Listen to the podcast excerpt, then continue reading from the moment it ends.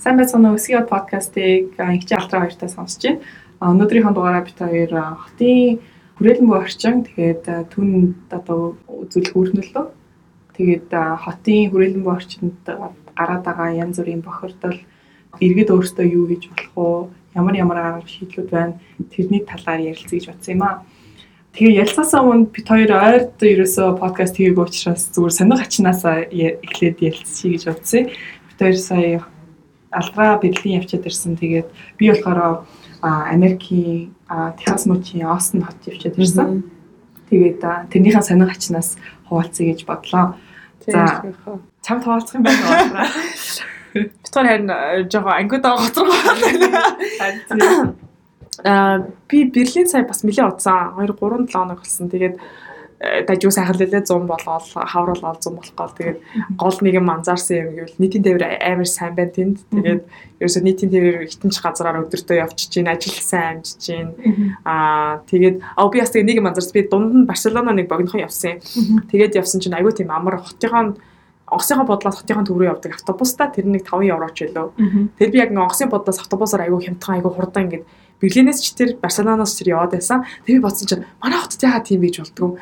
Буугаад ирэхлээр ингээл баахан такси ингээл мангас шиг идэх гэл зүгээр л нэг 3 4 автобус нисгээс гараад Сүхбаатарын талбай тий хоёр бодлогот баг болно. Сүхбаатарын талбайд буулгахад л тэгээд тэрийг хідээр үнэлтээ 2 доллар байна 3 доллар үнэлэхэд болмоор санагдаад байгаа байхгүй. Тэгээд тийм юм гойж бид нар нэг жуулчлал гэж асаараад хэцүү юм болоо гэж бодсон. Тэр бол яг миний ас анзаардаг зүйл шүү.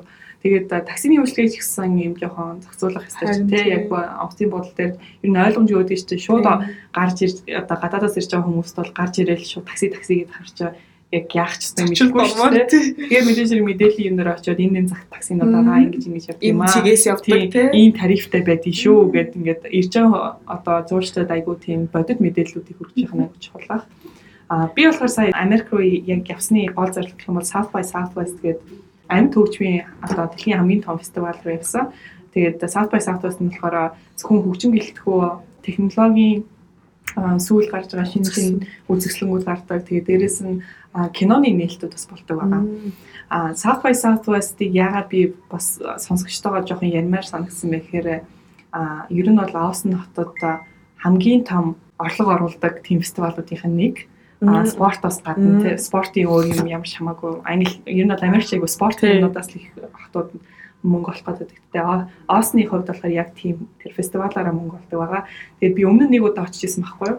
Тэгээд сая очиход болохоор нэг нэг анзаарсан том өөрчлөлт нь болохоор хотынхон төвдөө юу гаргацсан байсан? Скутерүүд юм ээ. Цахилгаан скутерүүд тэгээд цахилгаан дугуйнуудыг айгүй сайн нэвтрүүлсэн байсан хотын төвдөө.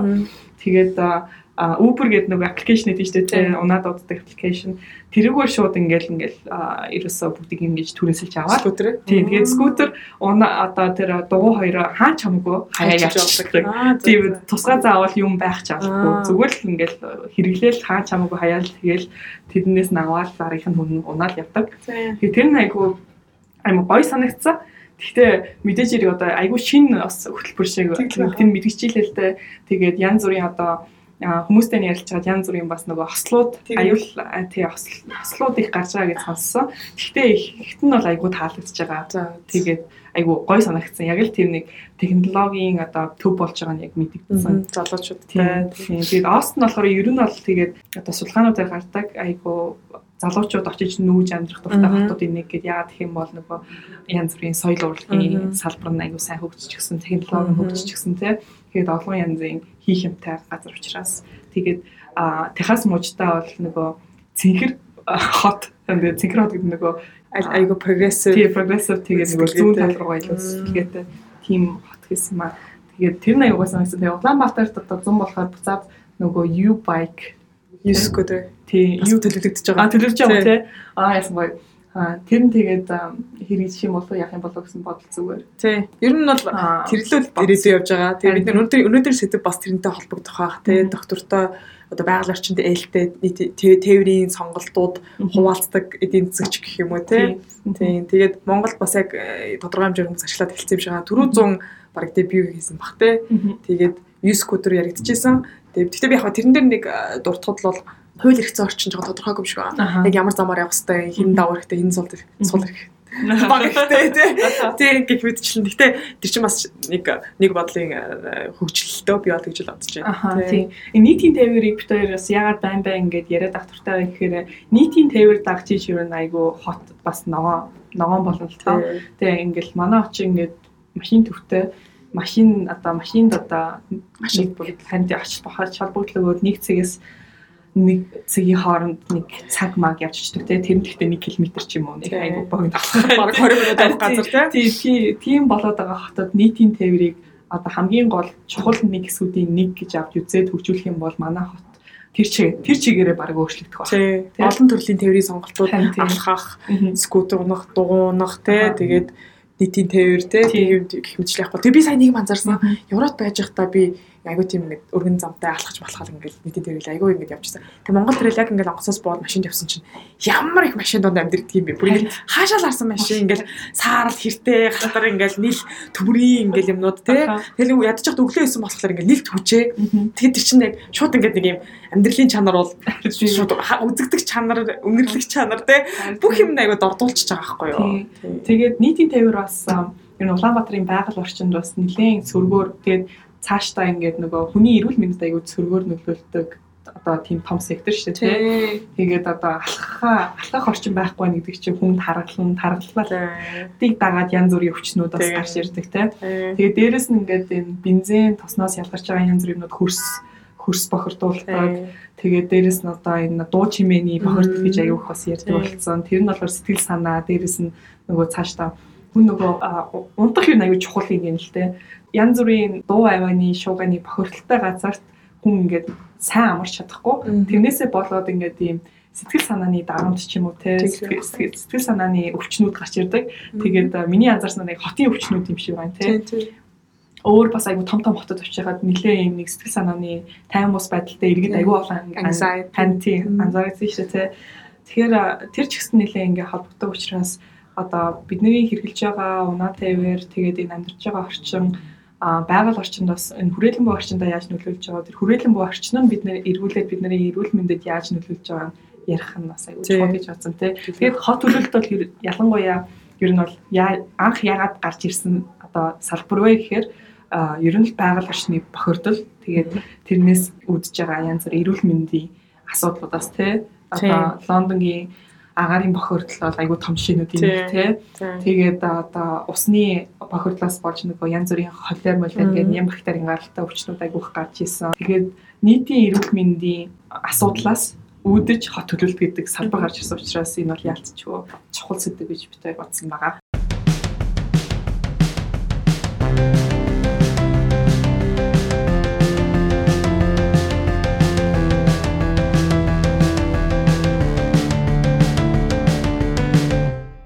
Төрөнд хотыг бол айгүй их нөгөө уур амьсгалын өөрчлөлтөд нөлөөлөх гол их усүр. Тий, их усруудын нэг гэж хараад байгаа шүү дээ.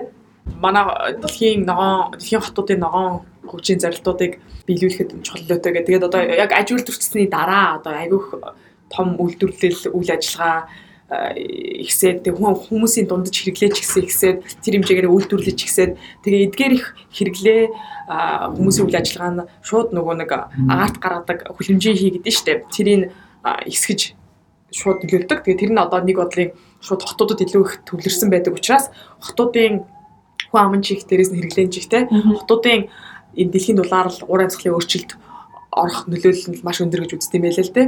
Тэгээд яг хуу зүгээр яг товчхон ингээд дэлхийн дулаар л яагаад би болоод байдаг. Тэгээ яг яг юу юм бэ гэдгийг бас тайлбарлах нь зөв баг. Тэгээ яг л орчин үед бас аюух харамсалтай тэрийг үгүйсгдэг байдаггүй эсвэл зүгээр ингээд хүний зохиомл юм гэж аягүй ярьдаг. Аа энэ бол нэг юу гэдэг юм дэлхийн төгсгөл мөсгөл тийм бол биш. Энэ чинь зүгээр хүн төрөлхтөл төгсгөл болж байгаа юм байгаа байхгүй юу гэдэг бид нар ч зүгээр амьдралыг аягүй хэцүү болгодог. Эсвэл э, тав тухтай орчныг багасгадаг. Тийм болох аюултай гэж би бол хараад байдгийг. Түүнээс биш нэг дэлхий дуусгах гээд байгаа юм биш. Бид нартэй бид наргүй дэлхий ол зүгээр байдгаараа л байх бах. Тэ? Тий тэгээд яг нөгөө нэг хөлөмжийнх нь бол ерөөхдөө CO2 тэгээд метаны хийгдэг хоёроос бүрддэг юм билэ. А CO2 бол хөвчлэн бидний одоо хэрэгжилж байгаа энергитэй тэрний газраас сухаж гаргаж ирж байгаа шатааж байгаа нүүрс аа тэгээд газрын энерги эксрүүр болох бензин газ гэх мэтийг шууд шатаагаад гаргаж байгаа агаарт гаргадаг дэгддэг хий гэсэн үг. Аа тэгээд тэр нь бас нөгөө талаараа яадаг вэ гэхээр бидний өдөр тутмын хэрэглээ болох одоо юу гэдэг те мах иддэг ч юм уу машин ундаг ч юм уу тэдгэрийн бүтээхэд оролцдог айгүй хүчим чухал юмнууд нь болохоор бас яг тийм CO2-ыг үүсгэж байгаа. А тэгээд яаж байгаа гэхээр уулын CO2 ирж байгаа л байн агаат гараад буцаж буугаал ингээл эргэлдээл явдаг тийм баланстай юм байдаг юм байлээ л дээ. Тэгэхээр бид нар орж ирэнгүүтээ айгүй их газарт айгүй хадгалагддаг. А мөн далаангууд айгүй хадгалагддаг. Тэрнээс нь ингээд суллаад гаргаад байгаа. Тэгээд тэрний аюул нь юу гэхээр агаат тэр CO2-ын эзлэхүүн ихсэнгүүт ерөөсөө нарны тусж байгаа гэрлийг илүү их шингээд юм байлаа л да өөртөө. Тэнгүүт яг агаарын температурыг юу ихсгээд а тэгээ тэр нь би ойлгохдоо агаарын температурыг хэсгэнгүүд нэгдүгээр тэр нөгөө байгаль орчны үндсэн сууринууд нь өөрчлөгдөд одоо хуурай олдог ч юм уу тий тэгэнгүүт нь байгаль урмал нуурхаа байлдаг ч юм уу тэгээ дээрээс амьд нүгдэг ч юм уу тийм аюултай хоёр талаараа нөгөө нэг мөс байгаа. Тэгээ хойд мөсөн далаа хойд мөсөө хайлуулдана. А тэгээ тэр хайлуулангууд нь тэр чинь юу яадаг гинэ ус далаан түвшнийг нэмнэ Тэрнээс гадна хайлаад эхлэнгүүт тэр хайлдаг хэсэг тэр далаа мөстэй хэсэг нь нарны гэрлийг буцаад айгу ойлгоод ингэнэ. Тэр нь багсангууд бүр нарыг шингээдэг болох юм. Тэнгүүд ингэ нэг нэгэндээ нөлөөлөд тэгээд ерөнхийдөө бол дулаарх нь ойлгомжтой болсон баг багаар. А тэгээд тэр дулаарснараас далайн төвшин нэмэгдэх нь ойлгомжтой болсон. А тэгээд тэрэнд бидний одоо яаж чигээ айлуулах баг зөв зохион байгуулалтанд оруулах тэгээд тэрнээс яаж зохицож амьдрах чадах чадвартай болох вэ гэдэг тийм бэрхшээлүүдтэй тулгарч байгаа л да. Тэсэн давах чадвар гэж би орчуулад байгаа. Resiliency гэдэг тэрний талаар бид хоёр бас тусдаа анги ярих болно. Дэлхийн аягүй хотод одоо яг тийм ирээдүйн гарах өөрчлөлтөнд яаж бэлтэх вэ? Өшөө бас одоо ийм дэлхийн уур амьсгалын өөрчлөлтөөс болоод гинтийн гамшигуд агиух бий болно гэж үздэг юм лээ. Тэр ямар нэг нөхцөлд бид нэр ямар бэлтгэлтэй байх хэрэгтэй вэ гэдгийг их ярилцдаг болсон. Яг л бүгд нэг хүм одоо хүмүүс нэг дороо цуглахын нэг аюултай амин айгүй одоо эмзэг юм систем хийчвэл тэр систем нь нурж унахад амар олон хүний амь нас эрүүл мэнд эрсдэлд орох аюултай байд юм байлээ. Тэгээ нөө Нью-Йорк жишээлбэл 2000 оны ихээр нэг өдөр тог тасраад бүх метро нь хаагдаад тэнгуут чинь тог тасраад өнгөт чинь хүмүүс эмнэлгийн үйлчлэгээ авч чадахгүй, эдийн дээрээ зорч чадахгүй, хоол хүнсээ авч чадахгүй ингээд амар олон асуудалтай бодоод ирсэн аахгүй. Тэгээ тэрнээс хойш ингээд бас тэрэндээ аюу анхаардаг болсон. Жишээлбэл Sandy Hook гэдэг нөгөө далайн төвшин өсөөд шуурх болсон шүү дээ. Тэрнээсээ болоод одоо тэр Манхаттны доод засгийн бүх байшингууд усан давтаад тэгээд тийч одоо засч янзханд бол дараад 8 их хөрөнгө шаардлагдаг. Тэгээ одоо тэрний дараа бодохдоо болоод бид нэр яаж тэрнээс бэлтгэлтэй авах уу? Яаж урдчин сэргийлэх үү? Аль болох нөгөө зардал хохирлоо багасгах вэ гэдэг тийм хандлагууд явагддаг болсон л доо. Би бас саяхан нэг видео үзчихсэн. Тэр нь болохоор нөгөө Флорида Флоридагийн тухай Тэгээд нөгөө яг л сая шиний хэлснээр уур амьсгалын өөрчлөлтийн үр дүнгээс одоо далайн түвшний хэмжээ ихсээд тэгээд айгүй хот нь баг ингээд нэг усан давтчихж байгаа байхгүй юу. Тэгээд Флорида ч өөрөө тийм нэг юм баг усан дээр байдаг хот юм уу та. Тийм. Тэгэхээр ингээд тийм хотууд бас их байдаг юм шиг байна. Тэгэхээр тэрний хажуугаар ингээд барилга баригдчихж байгаа байхгүй юу. Яг тэрэн дээр надад тийм тансаг зэрэглэлийн барилгууд тий. Тэгэхээр одоо ингээд ийм нэг уялдаа холбоо баг байгаа. Гэхдээ мэдээж хэрэг уур амьсгалын өөрчлөлт тэрнийг дагсан үр дагаврууд нь хотод нөлөөлөх одоо нөлөө нь хамгийн их тэг хүмүүсийн амьдрал нөлөөлөх их. Тийм учраас одоо уур амьсгалын өөрчлөлт хэдий одоо ингээд нэг тийм хол юм шиг тэгээд айгу тийм хийсвэр ойлголтыг санагдаж байгаа боловч бид нар одоо өвчлсөн сэргийлээд тэрэндээ нэг зохис зохистой тийм бодлогууд гаргаж хэрэгжүүлэх нь айгу чухал байгаа манай Улаанбаатар хотын хувьд гэх юм бол манай Монгол улсын хувьд гэх юм бол уур амьсгалын өөрчлөлтөд нөлөөлөлтөй айгуу тийм өндөр орнуудад орны мэлээ шүү тий. Одоо баг сүүлийн хэдэн жилдээ 20 морин жилчлөө а нөгөө температур нь бараг 2 градусаар нэмэгдсэн. Дундаж температур. Тэгэхээр надад ч гэсэн ер нь өвөл жоохон дулаанч санагдаад байгаа шиг санагдаж чи тий. Нэг амар хүтрхэ болцчих шиг санагдаад тэгээд. Гэтэ тэрний тэрнийг дагаад бол Монгол улсын нөгөө цэвдгүүд тайлаад тэр нөгөө тэрнийг дагсан голнуудынх нь одоо төвшин ихсээд тэгээд нөгөө дулаан үйлэр дулаан уур амьсгалал гарч ин тэрний нөгөө ууршилт нь ихсээд тэгэхээр манай усны нөөцний асуудлууд айгүй их гарч байгаа. Сүлжилт болох хайваа. Тэгээд ер нь Монгол улсын бараг л 70% одоо юм шиг тийм цөлөр газар билээ шүү дээ манай ханчаа. Тийм тэгэхээр ингээд уур амьсгалын өөрчлөлт тэгээд тэрийг хот нөлөөлөх үр дагаврууд ялангуяа хотын одоо эмзэг иргэдэд бүр хүн дээр туснаа бүр хүн дээр туснаа гэж ярьдаг. Тэр хүмүүст хэд хэрхэн нөлөөлөх үү тэрний талаар бас ингээд ярьж явах тэгээд юм бодолцож явах хэрэгтэй байна тий. Тэгээ ер нь бид нэр хөвчлэн бодглохлаараа хот гэж бодглохлаараа дандаа нэг байгалийн эсрэг тесрэг боддог тий одоо ингээл яг хотоос гарна гэхлээр хөдөө тий хотоос гараад хөдөө яваад гоё болдог эсвэл хөдөөнөөс хот ордог ч юм уу? Заавал нэг юм анти байх хэрэгтэй юм шиг бодогдоод байдаг. Тэгвэл тэр нь яг хуу нэг бодлын зөвлөдөө аа бид нэр байгаль орчны хатуу нөхцөлийг эвдэж өөрчлөөд өөртөө илүү тав тух бий болгоод ингээд өөрийн хүмүүсийн бий болгосон системтэй машин ч гэдэм үү нийтийн дэвшт юм уу тэрийг ингээд байршуулад явж байгаа болохоор яг байгалийн системээс мэдээж хэрэг гарцсан байгаа. Аа гэхдээ бас яг тэрийг байнга бодож тэр байгалийнхаа системийн хариу үйлдэл бэлэн мөн тэрэндээ баг эсрэг нөлөөтэй одоо нэг аль болох сайн талын ингээд шингээж аваад хохирлоо басгаа тэгж явах нэг чухал юм шиг. Тэгвэл бид нар ингээд амар эсэргүүцэл байгалийн эсэргүүцэл хот байгуулдаг ч юм байгалийн эсэргүүцэл юм хийгээд дараад нь тэрэндээ өөртөө ер нь бол алуулна гэж бодоод байна.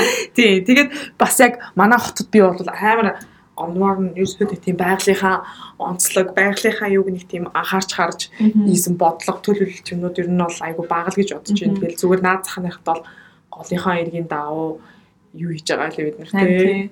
Тийм туул голын ирэг дагуу баригдаж байгаа айгу олон барилгууд байгаа. Би тэрийг харах болгондоо ингэ бүр ингэ өөрөө ирэхгүй баг уур хүрдэг зарим хүмүүсийг хараамаар санагдав. Тэгтээ тэр ч яг. Гэтэ тийм тэгээд манай богд уул бол үнэн тасархай уул те. Манай Улаанбаатар хотын байршил бол үнэн тасархай байхгүй юу? Туул сэлб голын хөвөөнд те. Урагшаана ингээд богд уул руугаа ингээд харсан юм вьютэй уулын те. Хойшооноо ингээд харахад ч гэсэн ингээд нөгөө чингэлтэй баян зэрэг баян зэрэг тэгээд олон гоё уулнууд хайхнууд нь харагддаг. Тим тим хотцтой гоё газар байж ич бүгднгийн ер нь бол ингээд эвдэж байгаа. Тэрийг ингээд зөвхөн ингээд потенциалын ер нь харахгүй байгаа байхгүй юу тийм те Тэгэхгүй зүгээр нэг хідэн хідэн шавар байшингуудаар ингээл ер нь булж байгаа булж байгаа. Тэр өөрөө үн цэнийг яагаад тийм. Тэгээд манай богд уулагч чинь бол ер нь дэлхийн хамгийн анхны одоо байгалийн хамгаалттай газар гэж ярьдаг. Би одоо тэрийг тэгж яриха болоосоо гэж боддог. Яагаад гэвэл одооных нь нөхцөл байдал харахад тэр айгу ичмээр байгаа байхгүй тий. Тийм байсан юмыг одоо ингээд одоо ийм болгох чинь гэхээр жоохон жоохон утгагүй санагддаг юм. Тийм тэгээд ингээд аа Тэгээд энэ сэл бол байна тий. Сэл бол одоо намайг жоохон байхад айгүй их байдаг байсан. Тэр уур амьсгалын өөрсдөө холбоотой байж магадгүй. Гэхдээ буруу менежменттэй ч холбоотой байж магадгүй. Аа сэл болыг дагаад алхдаг байсан бол ямар гоё вэ? Тэгээд туул голыг дагаад алхдаг тий. Ийм хүмүүс нь очиод ингээд зугаалдаг ингээд зүгээр цагаа өнгөрүүлдэг газар байсан бол яасан гоё гэж боддог. Улаанбаатар туул нэг тийм нэг хид хідэн бас нэг тийм нуур олчхоор гоё газрууд байдаг юм шиг байна. Ногоон нуур ч юм уу тий Тэднийг ингээд ягаад нуур болгодог вэ? Ийм хуурай нөхцөлд хиймлэр нуур гаргаад тэрийгээ ингээд зөв тордоод ашиглана. Бид нарт гой орчин үүсгэх байхгүй юу? Тэгэхээр тэр талаас нь ч гэсэн ингээд ингээд ерөөсөө ингээд нэг газруудын потенциалуудыг харахгүй байгаа юм шиг санагдаад байна. Тийм. Одоо ер нь тэгж бодож явахгүй бол бид нар гол нь буцаад байгальтаа өөрсдөө аягүй хохирхох гэж би бодоод байгаа л да. Ингээд хитэн жил яг хөө бид нар ингээд байгалыг дураараа өөрчлөөд ингэж явж болно. Гэтэ буцаад байгаль ингээд яг үнэн нүрээ харуулах бид нар бол байганаас шалтгаалж амьдэрдэг бид нэр одоо энэ дэлхийдээс боллоо. Энэ дэлхий ингээд өнгөрчлөө. Өөр тийш явъя гэдээ явах тийм сонголт байхгүй учраас а нэгдэглээ. Нэг нэг завд суусан. Тэгэхээр нийлээл нэг газар хүрэхгүй болохгүй. Ногоон байхаас өөр аргагүй болсон. Ер нь бол тийм. Тийм тийм байгаад байгаа. Тэгээд бид нар жишээл хотынхаа хувьд бас дэлхийн ертөнцид хүлээс өөрийнхөө даваа өөрсдөө анхаарч хэлэхгүй бол бусад хотууд ч гэсэн бид нар жижигхэн бид нар хамаагүй гэл хамаал бүгд л тэгээд хамаал хизээж хүрэхгүй шүү дээ тий. Тийм болохоор тэрийг бол зайлшгүй ярих хэрэгтэй гэж бодоод байгаа. Аа тэгэд яг битгаар бүр яг хот дотроо болдог яг хотоос гардаг тэр нөлөөллүүдийн талаар тус тус нь ярих гэж бодсон юм л та. Одоо жишээлбэл яг хэрэглээ байна. Одоо яг хотын хүн амын амьдралын хэв маяг шал өөр болчдөг ер нь бол хөдөө орон нутгаас илүү. Бид нар бол дунджаар илүү их олон төрлийн үйлчлэгээ авч байгаа, илүү их одоо энерги юу хэрэгжилж байгаа, илүү их одоо бүтцийн хангамж цаатай болохоор тэрийгээс илүү хэрэгжилж байгаа. А тэгтээ яг бас нэг юм энэ дээр дуртахад манай улсад яг тийм болохоос гадаадад ялангуяа Америкт хөдөө орон нутгийн хүмүүс нь илүү хэрэглээтэй илүү байгаль орчинд хор нөлөөтэй. Тэгээ яагаад тэд нар чинь машин унаад айгүй хол хол явдаг. А хот буюу метрополитен хэсгүүдийнх нь хүмүүс нэг арай хуваалцдаг. Эсвэл ингээд олуулаа нэг юм хэрэглэдэг болохоор арай илүү байгаль орчинд таатай эдийн засгийн ашигтай байдлаар явд юм бэлээ. А манад л би бол яаж ч утсан хөдөөний малчин бол байгаль орчинд баг нөлөөтэй. Хотын бид бол айгүй их бохирдлохоо юмнууд гаргаж байгаа гэж л дээ. Тийм тийм хэрэглээ дээр бас байгаа. Одоо бид нэр зүгээр л наацханыхаа бол яг гэр хорооллын иргэдийн төлж байгаа түлш бол бас шууд нөлөөлж байгаа. А бид нар ч гэсэн бас өдөр тамаагүй задгаа асгаж байгаа ус тэр шууд нөлөөлж байгаа. Төгжээн машины цаг унаад явж байгаа шууд нөлөөлж байгаа. Гэх мэтчлэн хэрэглээний асуудлууд байгаа. А тэгээд хэрэглээн дотроо бүс яг ялангуяа тээвэр нөгөө яг машин дээр бол бүр илүү их нөлөөтэй байд магадaltaй байдаг л да. Тэгээд дээрэс нь яг ийм их бөөгнөрсөн газар бол төрөл бүрлийн бохирдол гарна гэж ярьсан. Тэр дундаа хог хаягдал бол айгүй том асуудлын нэг. Би саяхан уншиж байхад Улаанбаатар одоо жилд 1.1 тонн сая хог гаргадаг. Тэгээд тэрийг нэг хідэн хаяглын цэг гэлээ 9 хаяглын цэгт очиж хайдаг. Тэгээд зөвхөн хатуу хог хаягдал боловсруулах ерөн зөндөө аргууд гарсан шүү дээ. Гэхдээ манай Улаанбаатарын хувьд юм бол зөвхөн нөгөө булах landfill гэдэг нь шүү дээ. Буулгах гэдэг агаас өөр юм хийдгөө. Ерөөсөө дахин боловсруулах янз бүрийн юмудаа ялгадгүй учраас тэр талаараа айгуу дутагдaltaй. Тэр нь болохоор нэгт эдийн засгийн үр ашиг багтаа. Хоёрт тэр нь болохоор хөрс бохирдуулж байгаа тийм янз бүрийн хөрсийг бохирдуулж байгаа. Саяхан бас нэг хөрсний тухай юм уншижсэн чинь Улаанбаатарын бараг л 90% хөрсний дээжээс нь бохирдолтой гарсан. Тэр нь янз бүрийн бохирдол байгаа. Одоо нянгийн бохирдолтой. Тэр нь болохоор яг гэр хорооллын нөгөө органик газраас тийм нөгөө гарч байгаа хаягдлаас үүссэн. Тэгээд нөгөө нь болохоор хатуу ямар металл хүн металл тийм хүн металлын тийм юмнууд гарсан байгаа хгүй. Тэр нь болохоор яг л бидний нөгөө тээвэр, янз бүрийн тээвэр тэгээд нөгөө захууд байгаа. Захуудыг дагаж хүн металл ихтэй болдог гэсэн тийм юу гэдэг юм бэлээ. Зам дагуух айгүй хөрцөн байгаа. Манай машинууд ч айгүй муу болохоор янз бүр юм гойжул авчт. Тэгээд манай найз ашвисын юунд ажилладаг байсан. Хүрээлэн буу орчин нөгөө хөдөлмөр хамгаалах тийм юм бэл дээ. Одоо нэрээ өөрчлөсөн ч гэж магадгүй. Тэрний одоо эрхлэгчээр ажиллаж байхад нэг судалгаа хийгээд бидэнд нөгөө танилцуулж ирсэн үр дүнгийн. Тэгээд тэр бол айгүй жижигхэн одоо сампл дээр хийсэн байлээ л дээ. Нэг хэдхэн газарт зүгээр ажиллалт хийсэн. Тэгэхэд бол ингээд хүнд металл дундаа хар тугалаг гарсан гэсэн. Тэгээд хар тугалагыг бол ерөнхийдөө бензинээс айгүйх гарсан байх магадaltaй гэж байгаа нүүрс түлээд гарсан үнсэн дотор хар тугалаг гарсан гэж сонсч ирсэн. Гэтэ тэрний бас яг хэр их хэмжээтэй ямар байдгийг мэдэхгүй. Гэтэ бол хар тугалаг бол хар туулга олдсон. Тэгээд тэр хар туулгын үр нөлөө бол нөгөө эрүүл мэндэд айгүй амар. Ялангуяа нөгөө бага насны хүүхдүүд те зам дам ч байгаа зам одоо бага насны хүүхдүүд айгүй олон байгаа. Тэднэрт нөлөө нөлөөлөх үр нөлөө нь хамгийн их сэтгэл санааны нөгөө хөгжил те тийм сэтгэн бодох хөгжилт нь айгүй нөлөөлдөг. Ер нь ирээдүйн эрүүгийн гэмт хэрэгтнүүд болох маш өндөр гэсэн тийм үр нөлөөнүүд нь байд юм байлаа. Тэгэхээр энийг бол анхаарч авч үзэх ёстой юм шиг. Ер нь дэлхийд даяараа хорцсон байсан. Тийм хорцсон байц тийм зүйл байгаа. Тэгээд эн чинь нэг хөгжлийг дороотуулдаг дээрээс хүнийг тийм зэрлэг балмад болгодог гэж үздэг юм байлаа. Тэгээд яг хөө тэнд янз бүрийн онол байдаг. Гэхдээ Америкийн одоо гимт хэрэг аягүй өндөр байж байгаа. Ялангуяа хотын төвийн хэсгүүдийн 70 80-аад оноос хойш айгүй огцсон багассан. Тэгээд тэр яг янз бүрийн гэж ярьдаг. Гэхдээ нэг шалтгаан нь яг тэр үед энэ тар дуулахтай бензин хэлэхэд хариулснаас болсон гэж үздэг юм байлаа. Тэгэхээр бид нар бас хоттой нэг нэг нэг нэг муухай ашаа яваад байдаг. Зөвхөн стресснээс биш байж магадгүй. Гэхдээ энэ тийм энэ бол гэхдээ баттай юмуд биш шүү. Тийм энэ бол зүгээр яг угаасаа манай баттай мэдээлэл авах хэцүү. Тэгээд гэхдээ ямар ч сан бид нар угаасаа л дундаж Монголын гадаа явж байхад бохирдол ямар байгааг мэдэх бах. Агарын бохирдол байна. Угаасаа л бид нар өвлжөнгөл нүүрсээр амьсгалж гин баг идэж гин те а тэгээ зүгээр бас цаашлаад ярих юм бол годомжинд хүмүүс шүлсэн аяж гин тэр чинь болоод бас яг өөртөөхөө авч явж байгаа нэм бактерийг ингээд илт гаргангууд ялангуяа хүүхдэд би бол илүү байдаг гэж бодож байна. Атлас чи ганцартай илүү ойрхон байгаа. Тэр чинь ууршиж байгаа. Тэгээд хурж байгаа тий.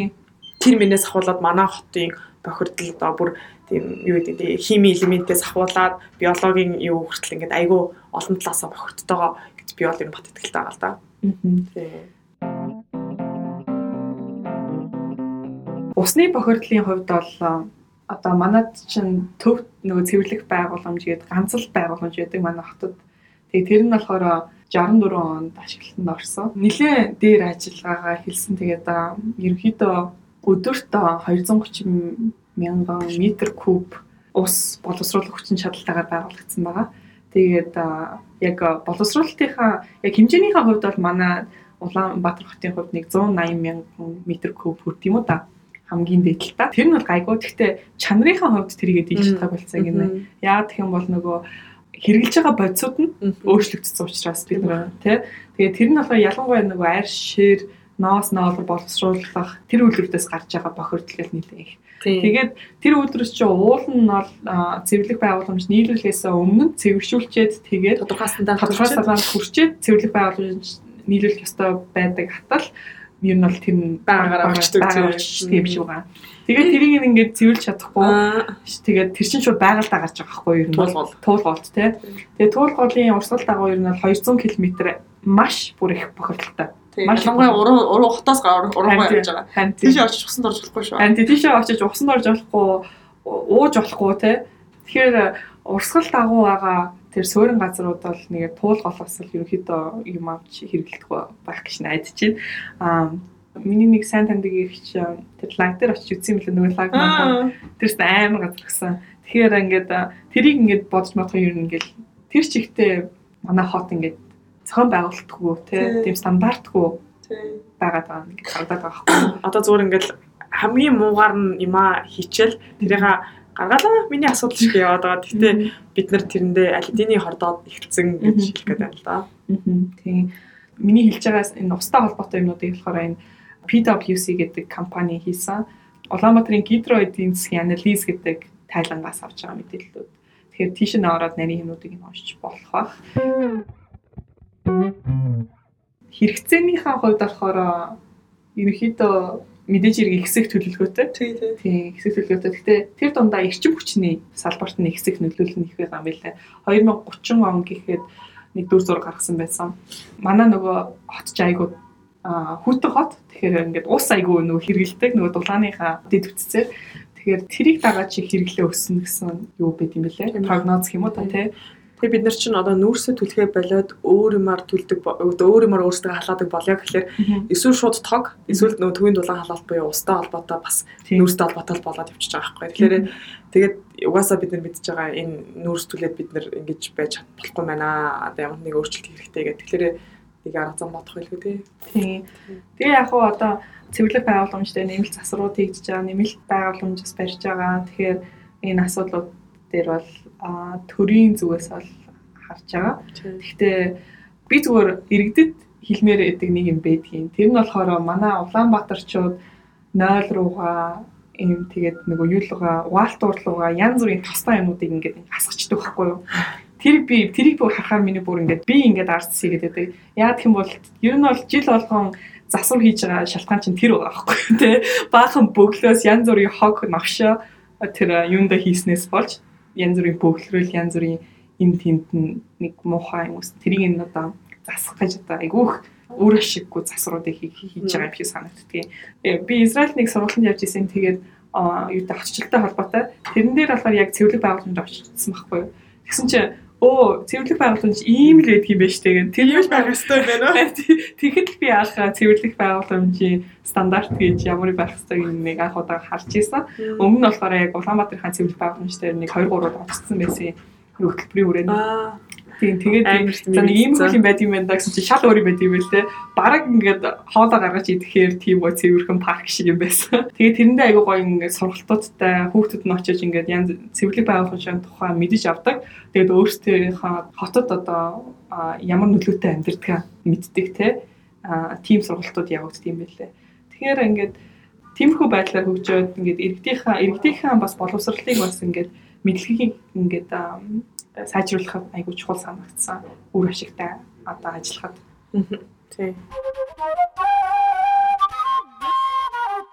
Тэгээ манай иргэдийн бас нэг хийж чадах зүйл гэвэл өөрийнхөө хэрэгжилж байгаа зүйл, хайж байгаа зүйлийг арай илүү бодоод энэ яг ямар нөлөөлөлттэй болж байна. Энэ буцаад байгальд бас тэгээд шууд бусаараа энэ зар зарим шуудаараа надад яаж нөлөөлж байна, миний үйлдэлд яаж нөлөөлж байгаа гэдгээ байнга бодож ихгүй бол бид нэр одоо тэр өнгөрсөн зууных шиг юу ч хамаагүй хийгээд үр дүн мэдлэхгүйгээр байдаг нь өнгөрсөн одоо тэгээд хариуцлагатай хэрэглээтэй хариуцлагатай хотын иргэн байх зам тавьсан зүгөө л гэж бодоод байна л да. Тэгээд мэдээж хэрэг бүр яг яаж нөлөөллөө сайжруулах уу гэдгийг талаар нь илүү сонирхыг гэвэл зөндөө их мэдээлэлүүд байгаа. Англи хэл дээр ч байгаа, монгол дээр ч бас байгаа.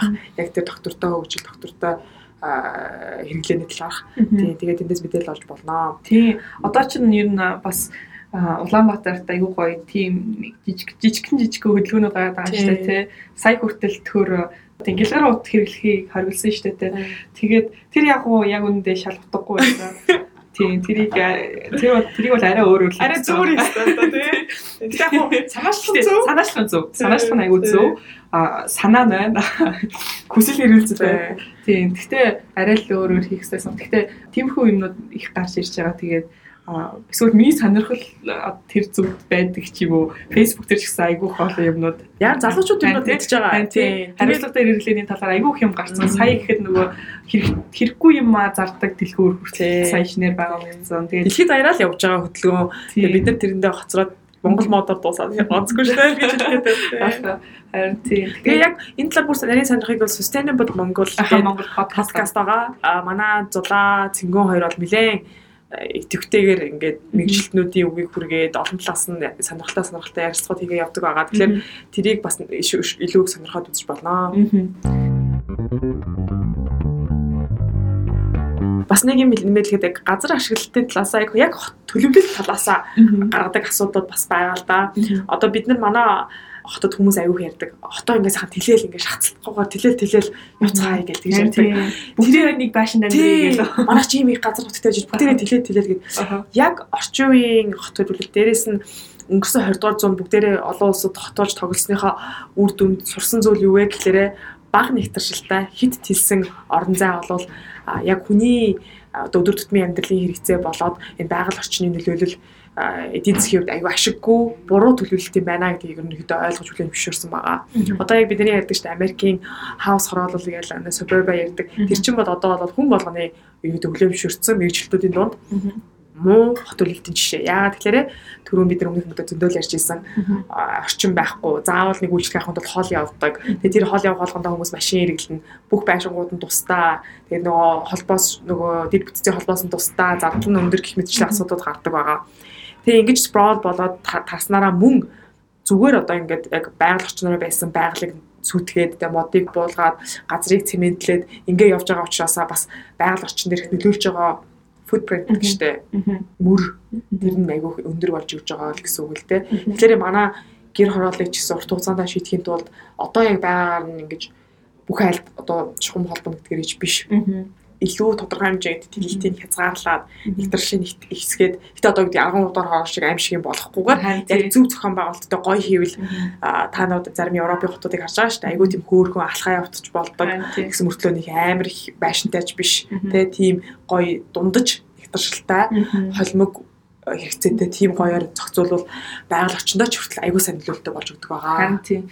Тэгээд соёлтой ч холбоотой ч магадгүй. Гэхдээ бас яг үнэхээр сүүлийн үед баригдсан одоо орон сууцны харуулттай холбоотой л юм та нэгтэршил дургу тэ нэгтэрсэн газрууд муухай ингээд юу ч харагдахгүй магадгүй орчим орчим уу гэл тэгдэг. Гэхдээ яг үнийг хэлэхэд тэрийг тэр бол монголчуудын яг нэгтэршил дуртай биш. Гэхдээ Улаанбаатарчууд нэгтэршилээ буруу хийсэнтэй холбоотой зүйл хэвгүй юу? Буруу нэгтэршил шиг бид нар хараад байгаа. Харин тийм. Бусдаа бол яг үнийг хэлэхэд бас нэр тийм л ахгүй те. Энэ сүүлийн үед баригдаж байгаа гэл хин одоо ийм амар олон айлтай ямар ч тийм одоо орох гарцгүй гарцгүй талбай малтайгүй те. Олон нийтийн талбай юу ч нэг дутуу бодсон тийм орчинд амьдрах хүсэх юм бэ. Тэгээ дээрээс нь тэр тэрэн дээр бүр ингээд сая сая төгрөгөөр худалдаж байгаа юм те. Тэгэхээр тэгээд хороол дотроо төгжирдэг. Тийм төрийн төгжирдэг сургуульгүй юу ч хүү газар те. Тэгэхээр чи мэдээч хэрэг хүн баг за за баг өөрөө байшингаа бариад амьдрсан илүү чанартай юм байна гэсэн бодол үүсгэнэ. Аргагүй. Гэхдээ нэгтэршил бол яалтчгүй хэрэгтэй. Тэрийг айгу зөв хийх хэрэгтэй. Айгу гоёор хийх хэрэгтэй. Тэгээд өмнө ангууд ч гэсэн хэлжсэн жоохон сэтгэлтэй яг ямар хот үл хийж үлдээмээр байгаа юм тий. Өөрийнхөө өвийг яаж харуулмаар үлдээ вэ? Тийм л юм бариач ээ гэж хүмүүс үсэе.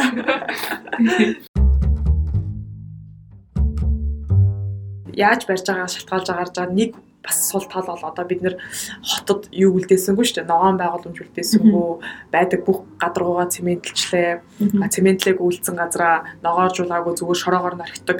Тэгээ энэний нэг аюултай юм болохоор нөгөө юу гадаргуугийн одоо нэвчих чанарыг муудулдаг. Тэр нь ямар учиртай юм бэ гэхээр ямар нэг одоо ус боллоо те бороо орлоо эсвэл цас орлоо юм боллоо гэхэд тэр цас уйнууд чинь ингээд газар чигэхгүйгээр шууд урсдаг аюултай болдог. Одоо жишээл шорон дээр гэвэл шууд урсаад чинь амар чигжсэн шорон дээр шууд урсаад цементэн дээр шууд урсаад тэгээ манай хот шиг угаасаа л нөгөө нэг хаялга маялга үер шуудууны систем муута газар чинь юм бол юу ч болоогүй ахтал үерлээ дундаг. Тэгээ тэр чинь нэг шалтгаан нь бол тэр хатуу гадаргуугийн хэмжээг ихсгсэн ногоон байгууламж тийм нэвчиг чанартай юм ерөөсөө байхгүй болгож байгаагийн аягүй сул тал та. Тэгээ энийг бас нэг юм нь болохоор бидний э, хотод илүү халуун байдаг. Одоо хотод ингээд цемент болохоор нарны энергийг илүү их шингээгээд авчдаг. Дээрээс нь сүйдэрлэх одоо мод зод багтаа ялангуяа манай Улаанбаатар шиг хот бол яг хотынхаа хэсэгт хэрвээ одоо 30 градустай өдөр байлаа гэхэд хотод тэр температур чинь нэлээ их өндөр болоод гардаг. А харин гараад явгот шууд тэр нь багасдаг жишээний байдаг. Тэгээ энэ нь бол бас аюу тийм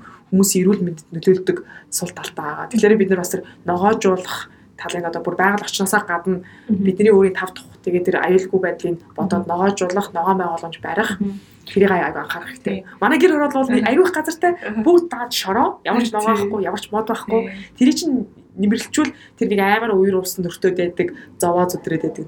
Тэгээ бас дээрээс нь тэр амсгалж байгаа агаар шороо мороо багсан шүү дээ. Тий. Тэгээ явж явж ер нь хүн чинь айгүй ер нь өөрийгөө л бодсон шүү дээ. Тэгээд байгаль орчныг бас одоо хот байгаль орчинд үзүүлэх нөлөө өөрнөлөө яриад байгаа шалтгаан бол бас бид өөрсдөө л бодож байгаа байхгүй юу? Тийм шүү. Өөрөө өөртөө нэг survival буюу амьд үлдээж арга загсан л арга.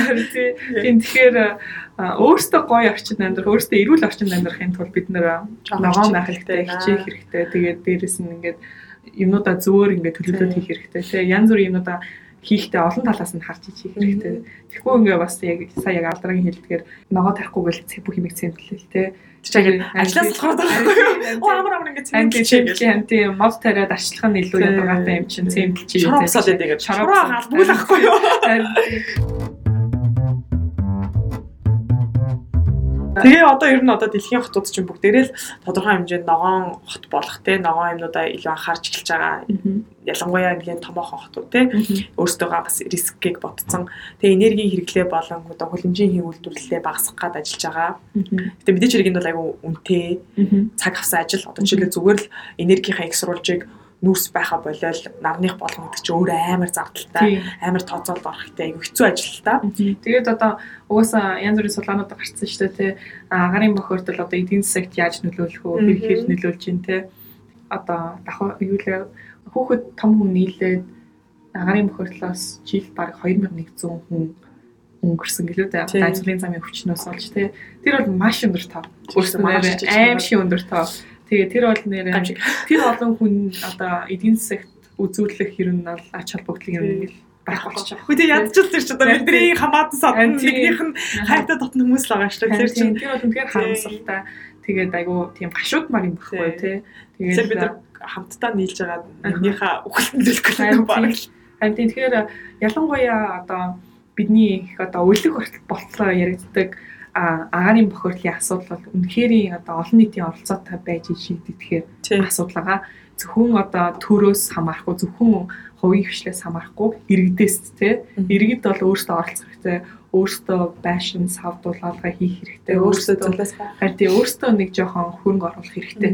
Тэгжиж одоо ирээдүйд зарах эрүүл мэндэд зарах юмнуудаа ер нь бол зардлаа багасгах байхгүй тий. Хүүхдэд зарах зардлаа багасгах гэсэн үг Тэгэхээр хүүхдийнхаа эрүүл мэндэд одоо мөнгө зарцуулах уу эсвэл ингээд нэг байшингаа дулаалчих тийм. Нэр нэгсэн. Тийм тийм л юм байна. Тийм тийм л наазах. Тийм тийм л сонголтойгоо тэгээ тэгэхээр аа тэгэд олон ажил хийж байгаа хүмүүс зөндөө байгаа. Тэднийг нь бас бас дэмжиж өгөөд дэмжих хэрэгтэй байх. Тэгээд зөвшөөрөө зөвшөөрөөд тийм хүндлээд тэгээд ойлгоод тийм ойлгоод тэгээд дэмжих хэрэгтэй олон хүмүүс судалж байгаа, олон хүмүүс бас өөрсдийн байдлаараа хувь нэмрээ гэж үзэж байгаа. Тэр хүмүүстээ бас талархах хэрэгтэй юм аа. Тийм. А яг энэ хотын төвшөнд одоо яг бидний мэдж байгаагаар янз бүрийн байдлаар одоо доктортой хэрэглээ болоо доктортой тийм хөгжилд нөлөөлж байгаа шин шин юмуд байгаа. Ялангуяа ирээдүйд их болохоор тэгээ түрүүний игчингийн хэлсэн нэ нөө Uber гэдэг юмаа хуваадаг хэрэглээгээ багасгадаг тийм модулууд аяг гарч байгаа. Жишээлбэл би одоо тусдаа зөвхөн өөртөө машин аваад унаад ах биш хамтдаа хуваалцж хэрэглэдэг. Эсвэл би ганцаархнаа одоо юу гэдгийг те нэг том тоног төхөөрөмж өөртөө аваад тэгэл үлдсэн хугацаанд гараажтай хөвтөж хагаар биш дундаа хэрэгэлдэг ч юм уу те. За бүр баах надад тэр юу саргой санагдаад байдаг. Гэр ахын өрөмдөж өрөмддөг тийм юм. Тэр ингээд дундаа хитэн харан орон хувааж хэрэгэлдэг ч юм уу ингээд хүрээлцдэг тийм sharing economy буюу тийм хуваалцдаг эдийн засаг бол амар хүчин авч байгаа. Тэгээд технологийн нөлөөлөл болоод одоо ингээд хүмүүсийн ойр ойрхон байгаа энэ боломжуудыг ашиглаад тэрийг хөгжүүлвэл бас дундаж хүн дээр ногдох бүтээгдэхүүн хэрэглээ хамаагүй багасаад илүү сайн болохоо гэж боддог. А тэгээд тэрнтэй хамтарсан мөн шинэ технологиуд байна. Одоо яг тэр дахин сэргээгдэх э, эрчим хүчний их сурвалжуудаас гаргаж байгаа энергийн одоо үр ашиг аягүй өндөр болж байгаа сайн технологиуд сайжирснараа би лав сүлд сонсч байхад одоо цонх шиг мөртлөө нарны энергийг хоригдлуулдаг тийм одоо шил гарцсан. Тэгэхээр чинь бид нэр цаашдаа байшин байрлаа гэхэд цонхныхоо шилийг тийм мар хийчихэд за багч гэсэн хамаагүй энергийг тэрүүгээрээ авчиж болдог ч юм уу те. Тиймэрхүү шин технологи байшин гэснээс нэрээ байшин барилга бас хамгийн харин тийм ойлаа тэрийг яриаг. Ухаан байшин барих байлаа.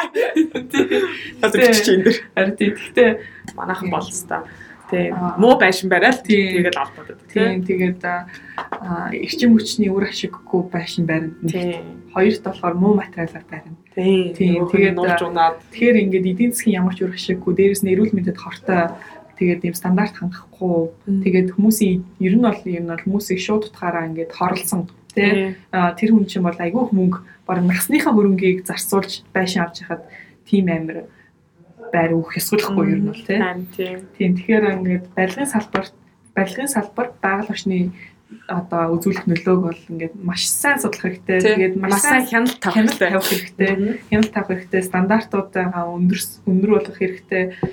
Тэгээд ингээд хамгийн гол нь яг хуулиуд нь байдаг юм шиг байгаа. Тэгэхээр тэрийг хэрэгжүүлэх хэрэгтэй тийм. Хэрэгжүүлэх хэрэгтэй шиг байна. Ер нь бол бид нар түрүү ярьсан. Бас хотынхоо төлөвлөлтийг яг зөв хийгээд хэтэрэлт хийхгүй хэд цементлэхгүй орчноо бодоод тэгээд яг системээ ч гэсэнтэй түрүүний ярьсан дэд бүтцийн системээ ч гэсэн айлуулах ногоон байдлаар шийдэж өгөх маягаар яваад а тэгээд мэдээч хэрэг зөв бүгдийг хот шийдэхгүй. Бидний таних ярьдаг шиг иргэд нь бас өөрсдөө айгу хариуцлагатай бодолтой хэрэглээд яваад яваад байл бас манай хотод потенциал байгаа шүү л гэж хэлэх гээд байна л да. Найз юу ах вэ яг үнийг хэлэхэд те. Харин тий сая авсан байгаа шүү дээ. Тий уус нь 1.5 сая хүн байна. Юу эсэ. За за. Би дүүргэлэн шүү дээ. За өнөөдрийн дугаараар хамт байсан сонсогчдоо баярлалаа. Доктортой хөгжлийн талаарх мэдээллүүдийг Sustainable Монгол подкастаас сонсороо хэрэглээтэй холбоотой гоё мэдээллүүдийг био амьдрал гэдэг дэлгүүр аягүйх гаргадаг байгаа. Эндраас суралцж болно шүү. Сургалтууд бас зохион байгуулдаг юм шиг байлээ. Тэгээд орчиндөө оролцоотой дээрээ нэг нэг энэ наснда нэг гоё гоё дүүрэгт ч юм уу. Нэг гоё гоё юм бүтээе те. Нэг юмний нэг юм. Нэг юмний хэсэг болоод хамтраад зөв амьдраад сайхан яриад өгье. За баярлалаа.